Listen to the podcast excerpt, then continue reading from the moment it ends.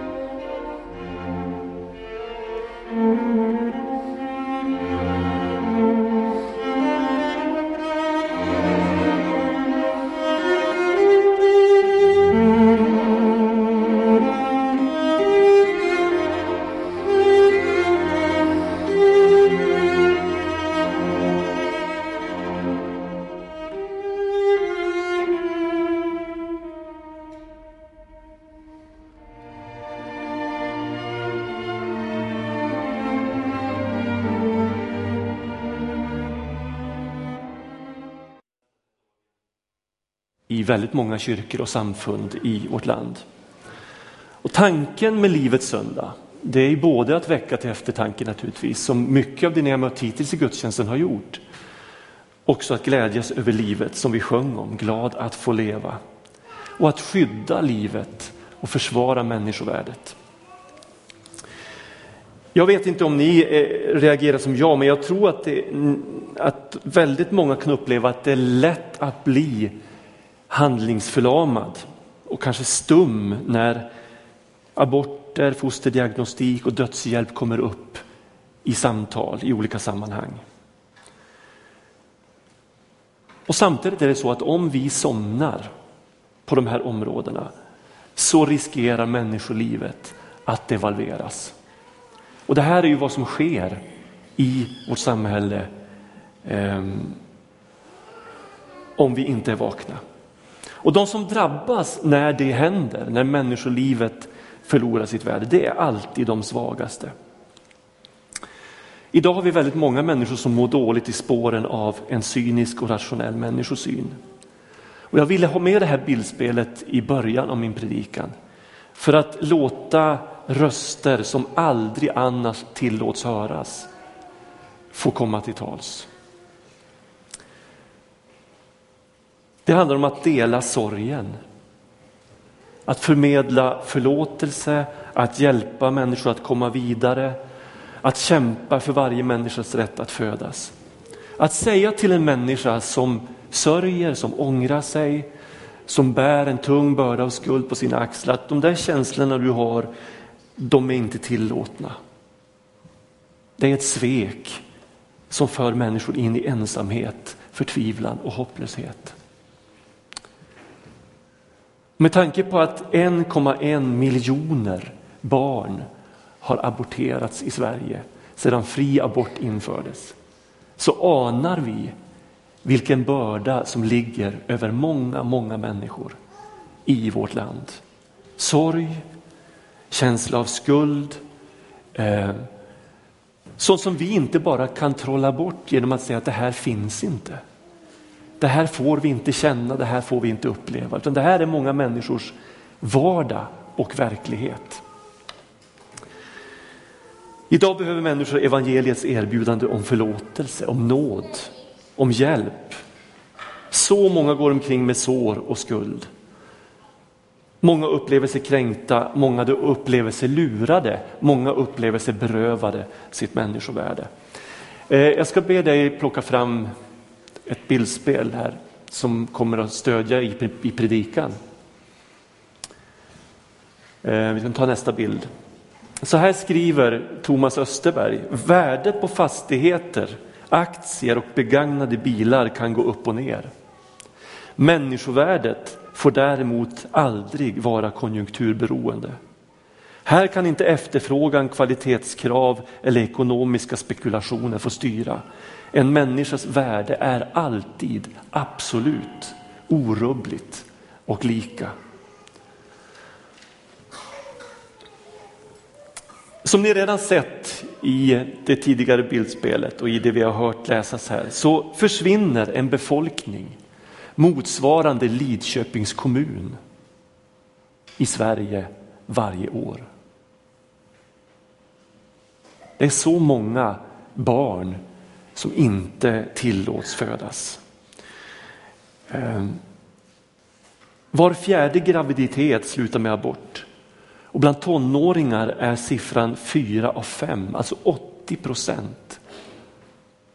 Vi har den högsta, eh, eh, det högsta aborttalet i hela EU i Sverige. Och när man då tänker på att vi som kristen kyrka och församling har en kallelse att alltid, alltid, alltid stå på de svagas sida. Så är det här på något sätt omöjligt att förtiga. Vi behöver ständigt eh, fråga oss vad kan vi göra för att på något sätt förändra den här situationen för vårt lands skull. Man skulle kunna se väldigt krasst på det här och säga att en miljon människor som fattas i det svenska samhället kommer att skapa enorma problem i framtiden när det gäller eh, eh, människor som kan gå in i olika arbeten och så vidare. Man brukar tala om att det fattas faktiskt så här, om man tittar statistiskt på det, fattas det en miljon människor i Sverige som vi kommer att behöva framöver.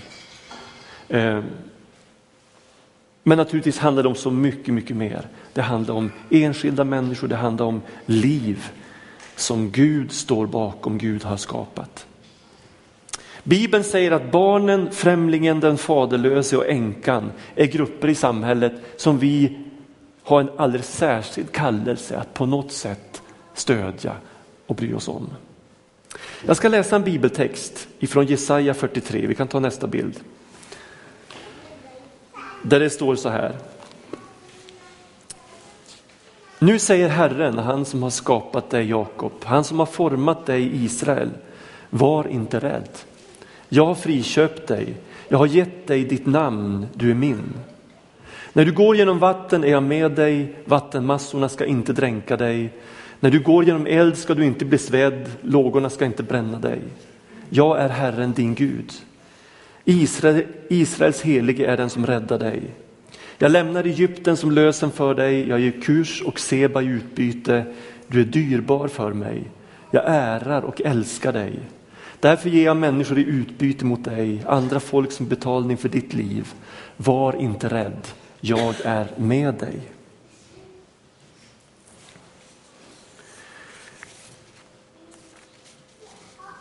Just nu läser jag en andaktsbok skriven av Niklas Pienso. Den heter 100 dagar med Jesus. Den kommer att ligga till grund för vårens eh, våren i församlingen kan man säga, vårens gudstjänster från februari fram till pingst. Och när jag läste dagens text häromdagen så handlar den om eh, någonting som anknyter till det här som jag just nu har läst. När Pasteur i slutet på 1800-talet upptäckte mikroorganismerna och, och, och, hur, farligt, hur farlig den världen är så att säga. Ehm, så påbjöd Fredrik den store av Hessen att all personal som hade med barn att göra, med spädbarn att göra, skulle iaktta en, en fullständig sterilitet i arbetet. Ehm, allt för att de här späda barnen skulle slippa drabbas av sjukdomar som bakterier och baciller kunde ge upphov till. Och det innebär att barnen under den första kritiska tiden av sitt liv omhändertogs av personer som från topp till tå var dolda av handskar, munskydd, fotsida, skyddskläder. Men effekten blev den motsatta mot vad man hade trott. Problemet var att allt fler barn dog trots alla skyddsåtgärder. Och det skedde alltid på samma sätt. De här barnen verkade mer och mer avskärma sig från omvärlden. De slöt sig inom sig själva, de svarade inte på några stimulanser utifrån. Inte ens de mest påtagliga fysiska retningar gav någon reaktion hos de här barnen. Varken ljus, ljud eller smärta kunde skapa kontakt med de här barnen igen. Det var som att de bara vissnade ner och dog. Trots att de hade alla kroppsliga behov tillgodosedda. De fick föda, de fick vätska och vila och sömn. Ändå dog de. En liknande eh, eh, sak inträffade i USA efter andra världskriget när väldigt många barn hamnade på barnhem. De här barnhemmen var stora, de var effektivt skötta med bra mat och fina lokaler. Ändå var dödligheten abnormt hög bland de här små barnhemsbarnen. Och man kopplade in en psykologiforskare som heter René Spitz för att försöka utreda vad är det som händer? Varför dör dessa barn? Och han kom fram till det som vi vet att man kom fram till också när barnhemmen i Rumänien öppnades till exempel. Att de här barnen nästan helt saknade en nära mänsklig kontakt. De saknade värme, närhet, beröring och möjlighet att identifiera sig med någon eller några få personer.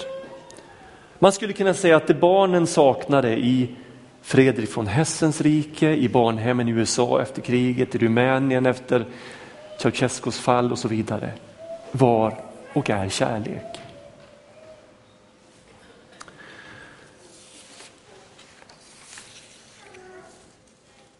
Den här bibeltexten har betytt väldigt, väldigt mycket för mig personligen. Jag har gång på gång återkommit till den här texten som en källa till kraft.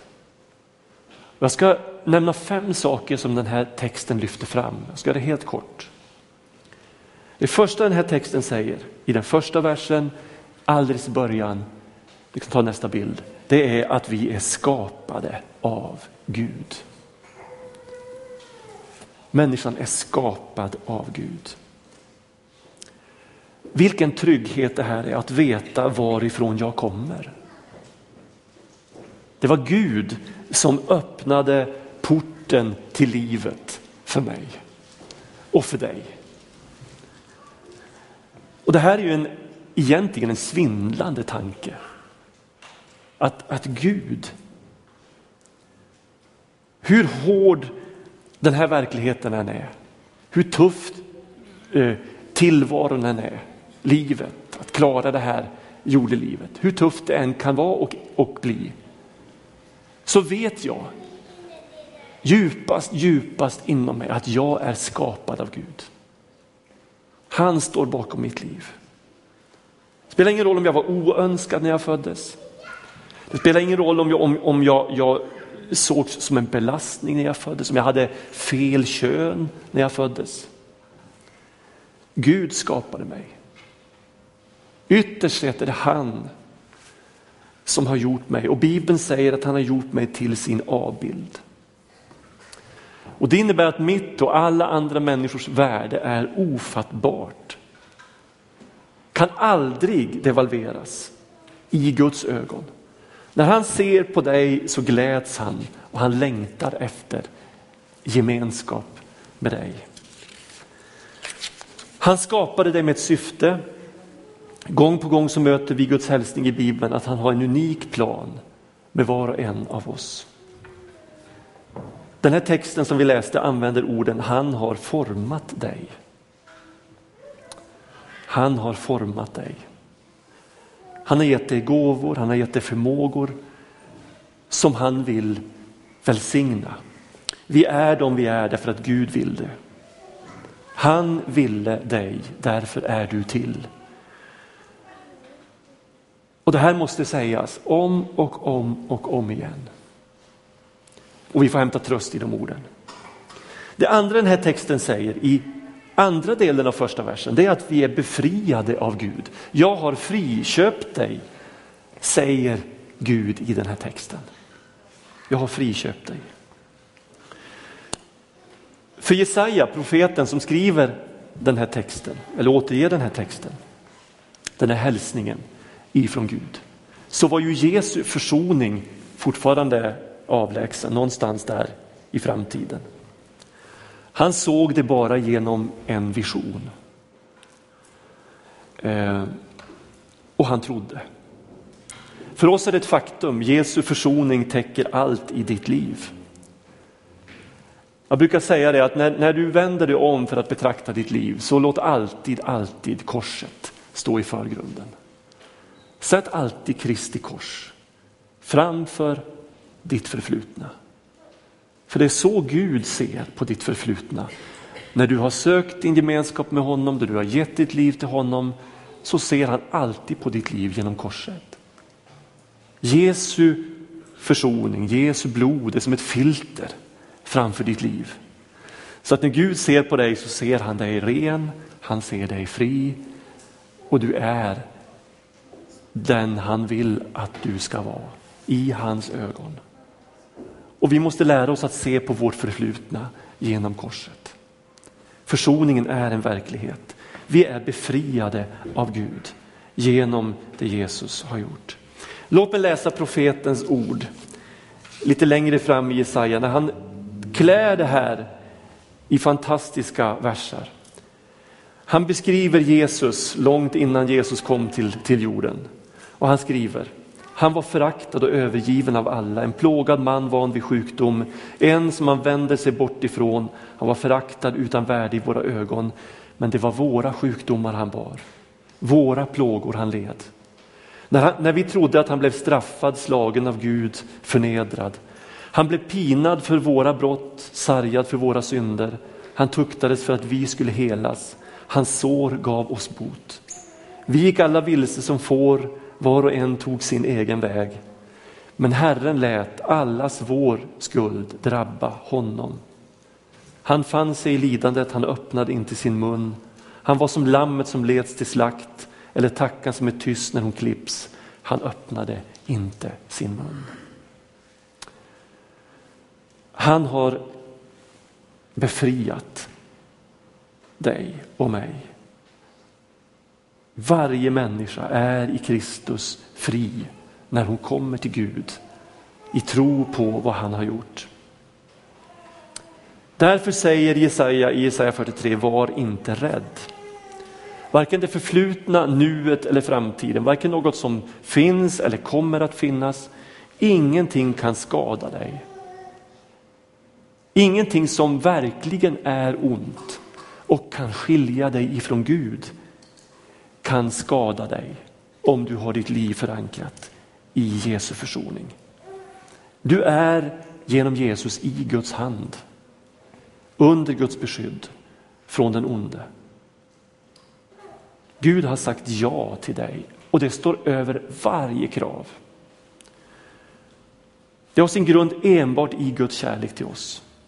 Har ingenting med prestationer att göra, har ingenting med om vi är lyckade eller inte att göra, utan det är bara nåd. I Jesus är du fri inför Gud. Och därför säger Jesus, den Jesus gör fri, eller den sonen gör fri, han blir verkligen fri. Skapad av Gud, befriad av Gud. I första versen står också att vi är kallade av Gud. Vi som ofta är så rädda för att inte vara någonting eller bli någonting, rädda att inte räknas. Rädda att inte bli valda, rädda att bli utmanövrerade, bortstötta, bortglömda. Och ofta bygger vi vår identitet på att göra så mycket som möjligt för att ha ett värde. Och så drabbas vi av någonting och så känner vi att var tog mitt människovärde vägen? Vem ser mig nu? Betyder jag någonting? Finns det någon mening med att jag lever här? Kanske kan man illustrera det här genom att använda den här, måla den här bilden av valen i skolan, åtminstone när jag var ung. När man valde lag. Och så var det alltid någon som blev vald först. Och så fanns också de där som ingen ville ha. Som ibland klumpades ihop och så sa man ja, ni får resten. Hoppas att man inte gör så i skolan idag, men så gjorde man på min tid. Ni får resten. Som ungefär som att ni får, det är en belastning men ni får dem. För en del har det fortsatt på samma sätt genom hela livet. Man har aldrig lyckats tvätta bort den där känslan av att jag är värdelös. Jag duger inte till något. Jag är en förlorare, jag är född förlorare. Jag kommer alltid att vara en förlorare. Djupt liggande känslor som förlamar och som tar kontrollen. Och du känner dig bunden. Visst är det märkligt det här att man har någonstans inom sig fallgropar som man överraskas av gång på gång på gång och man fattar inte varifrån kommer de där känslorna. Plötsligt sjunker man som en sten och man har noll kontroll över de där djupa känslorna som på något sätt styr så mycket av ens liv. Är det inte märkligt att någonting som kanske hände när jag var barn eller tonåring har satt sådana spår? Att jag inte med mitt mogna vuxna intellekt kan segra över detta och tränga undan det och bara köra utifrån vad jag vet här uppe. Jag tror att varje människa i någon mån behöver helas. För att leva det liv i frimodighet som Gud har tänkt. Den här texten säger oss en sanning om oss själva som är mycket, mycket, har mycket, mycket högre värde än alla andra så kallade sanningar som har hopats i våra liv. Herren säger, jag vet vem du är.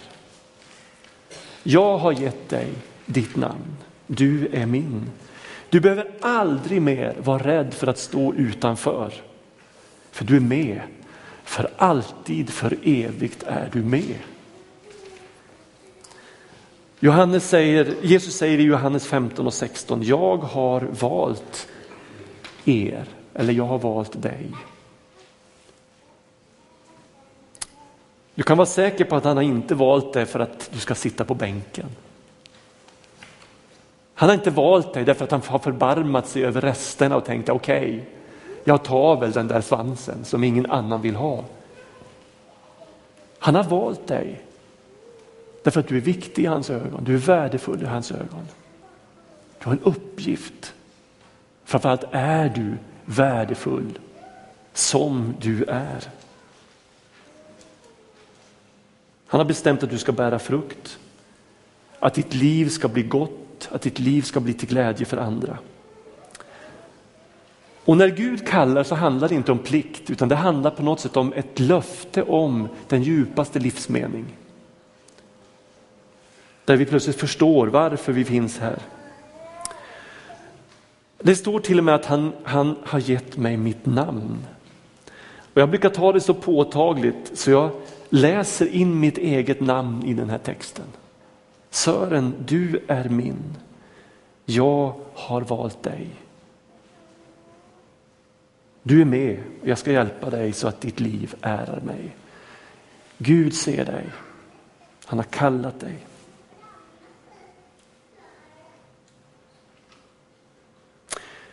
Det fjärde som står i texten är att vi är beskyddade av Gud. Det står i vers 2 och i början på den tredje versen. Beskyddade av Gud. Någon har sagt så här, det är ju lätt att säga om ett rep att det är starkt. Så länge du bara ska använda det repet till att slå runt ett paket. Det gör vi ju nu i jultid. Men tänk dig att du måste hänga i det repet över en avgrund.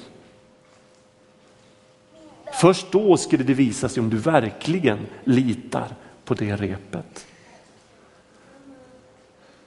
Det är bara en verklig risk som prövar trons verklighet. Det här är ingen lätt hälsning att ta till sig, att vi är beskyddade av Gud.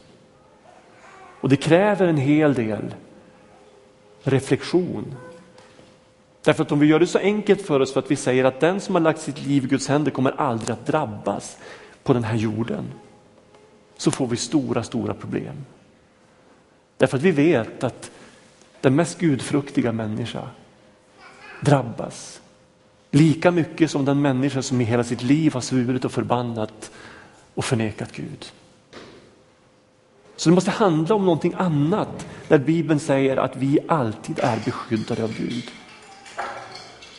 Och det har att göra med det jag sa tidigare. Gud kommer aldrig att tillåta någonting som verkligen är ont. Alltså någonting som kan skilja mig ifrån Guds gemenskap. Han kommer aldrig att tillåta att något sånt drabbar mig. Gud är trofast står det i Nya Testamentet. Han ska inte låta er prövas över förmåga. När han tillåter prövningen visar han er också en utväg så att ni kommer igenom den. Mitt i den värsta prövning kan en människa få uppleva att undret sker och den djupaste vila infinner sig. Trots att det här fysiska livet är hotat av olika anledningar. En vila i att mitt liv är större än så. Det är förankrat i Gud själv. Och han kommer aldrig att släppa taget om mig. Utan han håller mig i sin hand. Du är beskyddad av Gud. Så här står det i Romarbrevet 8. Många, mångas älsklingsversar. Vem kan skilja oss från Kristi kärlek? Nöd eller ångest, förföljelse eller svält, nakenhet, fara eller svärd. Nej, över allt detta triumferar vi genom honom som har visat oss sin kärlek. Ty jag är viss om att varken död eller liv, varken änglar eller andemakter, varken något som finns eller något som kommer, varken krafter i höjden eller krafter i djupet eller något annat i skapelsen ska kunna skilja oss från Guds kärlek i Kristus Jesus, vår Herre. När du läser de här verserna, sätt in ditt eget namn. Säg jag, mig. Och låt dessa löften bli Guds personliga löften till dig. Och släpp aldrig taget. Till sist så säger eh, Jesaja i den här texten att vi är dyrbara, vi är ärade och vi är älskade av Gud. Kan ta nästa punkt. Nej, den kom inte med där. Eh, det är mycket teknik som inte funkar idag, men det spelar ingen roll. Dyrbar, ärad och älskad av Gud. Den punkten finns där fast den syns inte. Sedd, känd och älskad. Det där som vi innerst inne behöver. Vi behöver bli sedda, kända och älskade. Precis som barnen som jag läste om i början.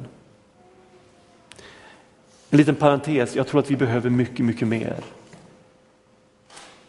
av detta än vad vi vanligtvis ger varandra i det vardagliga livet. Titta, det under har skett. Vi behöver mycket mer beröring. Jag, om ni inte tycker jag har rätt får ni, får, ni, får ni strunta vad jag säger nu.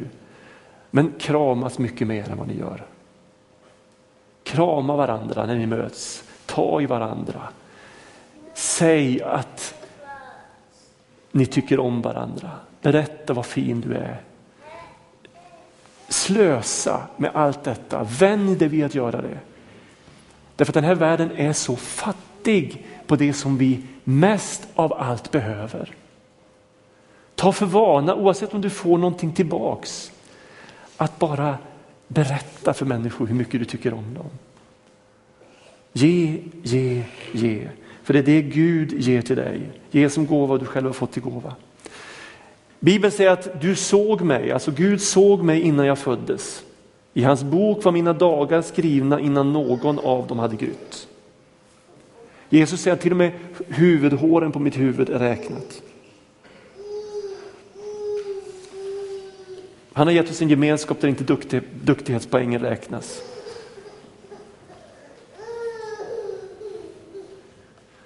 Hans villkor är att varje människa är värdefull och unik. Och Jesus säger, den som kommer till mig, honom ska jag sannerligen inte visa bort.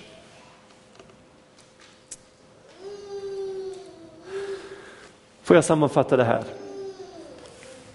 Skapad, befriad, kallad, beskyddad, älskad av Gud. Ingenstans ser vi det här klarare än i Jesu eget liv. Jesus visar oss genom sitt liv vilka vi är. Han om någon visste att han var älskad. Han visste att han var älskad av sin himmelske far. Det är den vissheten som utgör kraften i Jesu liv. Det är den vissheten som håller ihop hans själ, hans sinne när han klär av sig sin gudomlighet och blir hela mänsklighetens tjänare. När Jesus döps så kommer rösten från himlen som säger, du är min älskade son. Du är min utvalde. Och jag personligen tror att det är de här orden som, som jag absolut inte tror kom för någon annan skull än Jesus. Det är de orden som bär honom ut till tjänst.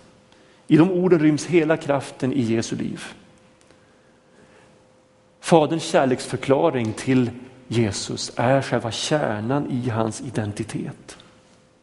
Och det är vissheten om den identiteten som bär Jesus i lidandet och i döden. Han är den älskade sonen och han vet det. Jag tror också att det är den identiteten som bryter dödens udd och spränger dödens väntrum och väcker Jesus till liv. Han är den älskade. Gud är kärlek och därför är vår identitet kärlek eftersom vi är avbilder av honom. Och det här tror jag inte kan sägas för många gånger. Därför att det här är grunden när vi ska ta itu med vår tids allra svåraste frågeställningar och vägval. Valen som handlar om vad är en människa värd? Vad är ett ofött barn värt? Vad är en gammal, sjuk, döende människa värd? Vad är en handikappad värd? Hur hanterar vi de svagaste i vårt samhälle? Vad är de värda? Så är det det här som måste vara grunden. Hur Gud ser på en människa. Står vi på den grunden har jag tro för att livet ska segra. Jag ska sluta med en vers ifrån Jesaja 43 lite längre fram. Nu gör jag något nytt, säger Gud. Det spirar redan, märker ni det inte? Jag gör en väg genom öknen och stigar i ödemarken. Jag frambringar vatten i öknen och floder i ödemarken så att mitt folk får dricka, det folk som jag har skapat åt mig. De ska sjunga mitt lov. Amen. Gud, jag bara tackar dig för att det som ditt ord säger och det jag har försökt predika om idag ska få fäste i allas våra liv. Du vet var vi har våra svaga punkter. Du vet var vi skjuts i sank. Var vi på något sätt är oskyddade för den ondes angrepp. Därför har du ställt rustningen till vårt förfogande. En rustning som vi får ta på oss varje dag. Som ett skydd men också som ett vapen. I vår kamp för livet. Jag ber Gud att du ska hjälpa oss att alltid förbli i dig. Att alltid resa oss när vi har fallit. Att alltid försvara den som är utsatt. Att alltid ställa oss på den svagastes sida i alla lägen, även när det är obekvämt. Och utan hänsyn till vad som kommer att hända med oss. Gör oss så osjälviska att vi till och med är beredda att ge vårt eget liv för att rädda någon annans. Jag ber Gud om din natur i oss. Ta hand om oss var och en i Jesu namn. Amen.